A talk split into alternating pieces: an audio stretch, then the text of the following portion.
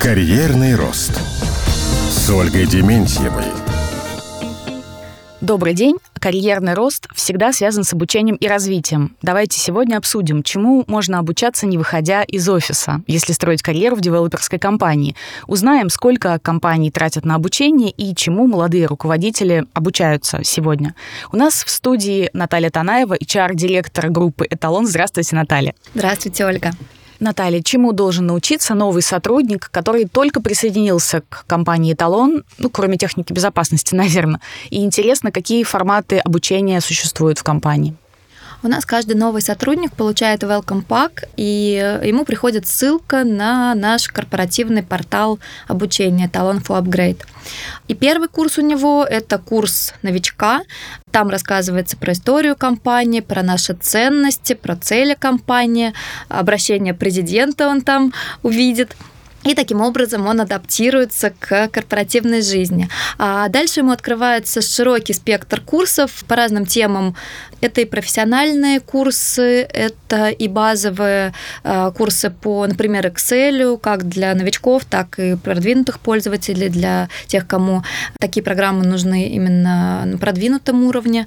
Это курсы по софт-скиллам, достаточно большой перечень. Это что касается онлайн-платформы. Для Для тех, кто привык посидеть с книжкой, у нас есть библиотека в наших офисах, в разных городах присутствия. И туда мы специально собрали те книги, которые востребованы нашими инженерами, нашими ай ти-специалистами, тоже по разным профессиональным тематикам. Также там есть книжки по софт-скиллам, то есть сотрудник может выбрать, как ему комфортнее получать знания. А, кстати, если говорить про технику безопасности, про нее обычно так скептически говорят, обычно это не самое интересное, конечно, обучение, но мы тоже пытались подойти к этому более творчески, и наш курс по технике безопасности выглядит очень веселым, если это можно так сказать. А вообще технику безопасности можно даже проходить в офлайне. Например, в Петербурге есть полигон, который посвящен тематике производственной безопасности, промышленной безопасности. И там на манекенах можно увидеть, что происходит с теми, кто нарушает технику безопасности. Я скажу вам, очень впечатляюще. Не буду спрашивать, что с ними происходит. Давайте поговорим, какие есть различия между программами обучения для рядовых сотрудников и, например, руководителей. Должна быть какая-то разница. Интересно, кстати, вы про soft skills заговорили. Все-таки мягкие навыки сейчас важнее развивать или так называемый hard skills, то есть твердые. Что выходит на первый план сейчас в обучении? Я думаю, что в первую очередь нужно соблюдать баланс. Безусловно, профессиональные навыки важны, и совершенствовать их, и идти в ногу со временем важно. Soft skills – это основа, это то, что помогает людям двигаться дальше. Например, мы два года назад сделали курс совместно с вэ шэ эм для наших молодых руководителей. В этом году он был посвящен управлению изменениями, и это как раз в большей степени, конечно, про soft skills. Чему там обучают? Какие качества развивают? Это общий менеджмент, теория управления, делегирование, мотивация, поддержание вовлеченности и так далее. Интересно, вы тестируете как-то обучаемость у сотрудников? Есть вот отдельно про это, может быть, что-то, какой-то тест или программа, или какой-то вопрос у вас, может быть, как вы понимаете, что эти люди обучаемые, и их нужно и можно отправлять на обучение? Я думаю, что если человек получил высшее образование и пошел на работу, как минимум базовые навыки обучаться у него точно есть. Например, если возвратиться к нашему курсу для молодых руководителей, то по итогам двухмесячного обучения они делают проекты в командах и демонстрируют свои результаты. И я могу сказать, что те проекты, которые мы наблюдали, как члены жюри, экспертная комиссия, многие из них очень впечатлили, и ребята действительно выкладываются и показывают интересные результаты. Например, одна из команд сделала даже стикер-паки для того, чтобы наглядно показать свой проект по вовлеченности для новых сотрудников. Ну, показали себя, в общем, с лучшей стороны. Да. Давайте поговорим, сколько стоит обучение вообще сотрудников, сколько компания тратит в год на все эти мероприятия. И это вообще сотрудниками воспринимается как поощрение, как, не знаю, часть соцпакета, или это носит принудительный характер, может быть? Не без этого, конечно же, но в большей степени, конечно, воспринимается как поощрение, судя во всяком случае, по нашему ощущению. Если говорить про эталон, то мы всегда уделяли много внимания обучению, и а много внимания это значит в том числе и бюджет на обучение. Например, в прошлом году мы потратили порядка двадцать пять миллионов, на двадцать четвёртый год заложили процентов на пятнадцать больше. Мы точно убеждены, что обучение должно быть непрерывно. В эталоне, как мы говорили, люди работают подолгу, и поэтому, конечно же, в процессе построения карьеры важно, чтобы люди учились новому, оттачивали свои знания, следовали актуальным тенденциям в своем профессиональном направлении. Как эти презентации и обучение повлияло на карьеру молодых руководителей? Их включили в какой-то кадровый резерв или их заметили на вот этих презентациях, и это как-то изменило карьерный вектор? Что дальше происходит с ними? А, конечно, любое обучение – это возможность показать себя, а очная защита, тем более, она именно на это и нацелена. Я могу сказать, что из той группы, которая обучалась первый год нашего проекта, треть сотрудников уже получили повышение. Это при том, что они и так туда были включены как молодые руководители, как уже получившие на тот момент, вышедшие на ступеньку карьерного роста. Так что результаты даже для меня были прям потрясающие. Я думаю, что из группы этого года результаты будут не меньше. А сейчас вообще очень важная задача для эйч ар-директора – это удержание кадров. Вот интересно, обучение может быть таким удерживающим фактором? Я знаю, что некоторые эйч ар принимают такие решения, они перевозят из регионов сотрудников, переучивают. Есть ли у вас такие примеры? Конечно, мы абсолютно точно убеждены, что обучение – это то, что способно удержать сотрудников в компании. Например, у нас есть наша ай ти-компания «Талантех».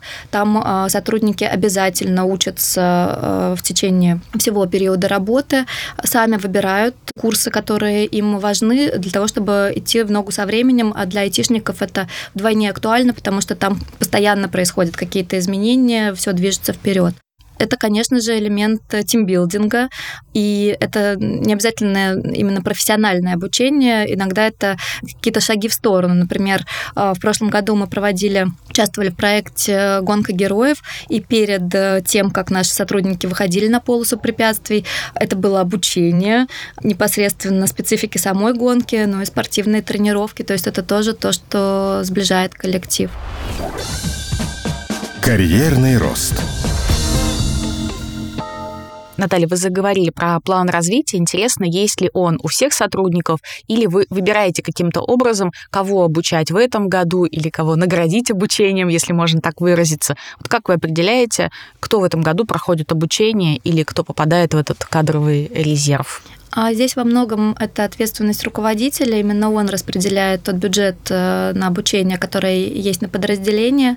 Но, как правило, сотрудники и сами могут подойти, инициировать. И если мы можем себе это позволить, то мы, как правило, идем навстречу. Сейчас вот принято говорить о том, что есть обучение на протяжении всей жизни. И это означает, что человек в целом может свою карьеру как-то перезапустить. Вот он хочет, допустим, пройти переобучение, да? И вот интересно, есть ли у вас примеры перезапуска карьеры с помощью обучения? Может быть, после декрета кто-то пришел и сказал, что вот хочет там изучать что-то другое или делать нечто смежное. Может ли обучение изменить вектор развития? Да, у нас был такой интересный случай. Ко мне пришла наша сотрудница, грустная, сказала, что хочет уйти из компании, потому что решила кардинально сменить специфику своей деятельности. Она много лет проработала в финансовом блоке, и в процессе разговора я поняла, что ей интересно ай ти, но она пока в этом вообще ничего не смыслит, и она планировала уйти, поучиться и как-то вот перезапустить свою профессиональную деятельность, вообще в другую сторону ее повернуть. А у нас как раз тогда активно мы набирали ай ти-специалистов, и, как я уже сказала, мы, в принципе, вкладываем в их обучение денег. Мы решили попробовать. Говорю, зачем увольняться, если можно обучиться внутри компании, пройти стажировку внутри компании и получить работу, ту самую работу в ай ти. И мы так и сделали. Она приступила к работе в качестве младшего специалиста-разработчика в нашей ай ти-структуре. Сейчас уже наравне со всеми остальными трудится. И вот у нас новый ай ти-специалист, выращенный непосредственно в компании. Это отличный, кстати, пример. Интересно вот еще что. Обычно эйч ар хотят, чтобы обучение было как-то связано с задачами и непосредственной работой сотрудника, да? Но вот обучение может ведь носить еще просто какой-то развивающий характер. Оно может быть таким необязательным, но просто приятным, да? Может быть, такой вид обучения тоже существует в компании. Учатся ваши сотрудники, ну, просто потому что там не, не какая-то у них там задача, а просто им интересно что-то, не знаю, изучать. Может ли это носить такой вот развивающий и развлекательный характер? Но, э, мы все-таки коммерческая организация, поэтому вкладывать деньги мы э, стараемся именно в то, что непосредственно э, важно для работы. Какие-то навыки, которые помогут сотруднику быть более эффективным. Но э, говоря о повышении вовлеченности, конечно, мы понимаем, что обучение – это не только обучение как таковое, это еще и пребывание в кругу приятных тебе людей, у которых интересы схожие.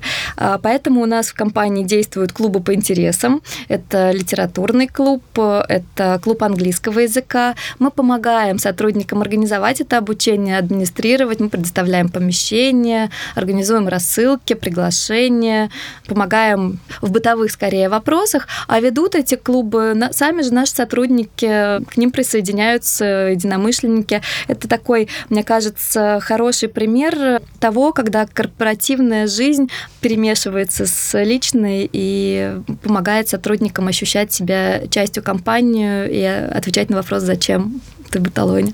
Наталья, ну тут я должна просто обязательно спросить, какое обучение вы собираетесь пройти в этом году, интересно узнать, или чему вы научились за прошедшее время? Ну, я в компании работаю уже десять лет, но когда я пришла в компанию, я мало что знала о сфере строительства, о девелопменте, поэтому в первую очередь я решила получить дополнительное образование именно в направлении строительства, чтобы понять процессы, понять специфику именно строительной отрасли. И я это сделала. Когда э, компания поставила своей стратегической целью э, инновации, развитие, я пошла на курс Digital Strategy для того, чтобы лучше понять, как информационные технологии, современные информационные технологии внедряются в компанию, какие э, действия с точки зрения эйч ар необходимо предпринимать для того, чтобы наша команда была пропитана этим духом современных технологий. Если говорить о моих планах, то, на удивление, для меня, честно говоря, это планы по ознакомлению с, наверное, с психологией подростковый, потому что мы собираемся сделать крутой проект именно для молодого поколения, для детей и подростков, конечно же, направленный на то, чтобы ребята знакомились с нашей областью деятельности, строительством, с архитектурой, с дизайном интерьеров и приходили к нам работать. Наталья, тут у меня возник такой вопрос. Вот я, когда я слышу название компании «Эталон», я бы сказала, что это очень говорящее название. Сразу начинаешь думать о том, что это эталон на рынке в чем-то. Вот мне хочется узнать, в чем, что про это думают ваши сотрудники или что они ответили бы на этот вопрос. В чем компания «Эталон» на рынке? Я бы сказала, что эталон э, – это эталон в выстраивании долгосрочных отношений как со своими клиентами, так и со своими сотрудниками. У нас большое количество повторных покупок, и наши клиенты выбирают нас столько раз, сколько они покупают квартиру в своей жизни. А наши сотрудники, они долгое время, как правило, работают в компании, много лет. Они приводят сюда своих детей, и у нас образуются династии. И в целом эталон имеет фокус на сотрудника, не на общую массу, которая нацелена на достижение задач компании и не более чем. Для нас важен каждый сотрудник. Для примера, наш президент Геннадий Филиппович, приезжая в каждый из регионов присутствия, заходит в офис, здоровается с сотрудниками, и про многих он знает именно как о людях, знает, что происходит дома, интересуется, и для людей это важно. Важно, что каждому из них есть особенные отношения, они это чувствуют. Спасибо вам за разговор. С нами в студии была Наталья Танаева, эйч ар-директор группы «Эталон». Карьерный рост. Подкаст Ольги Дементьевой.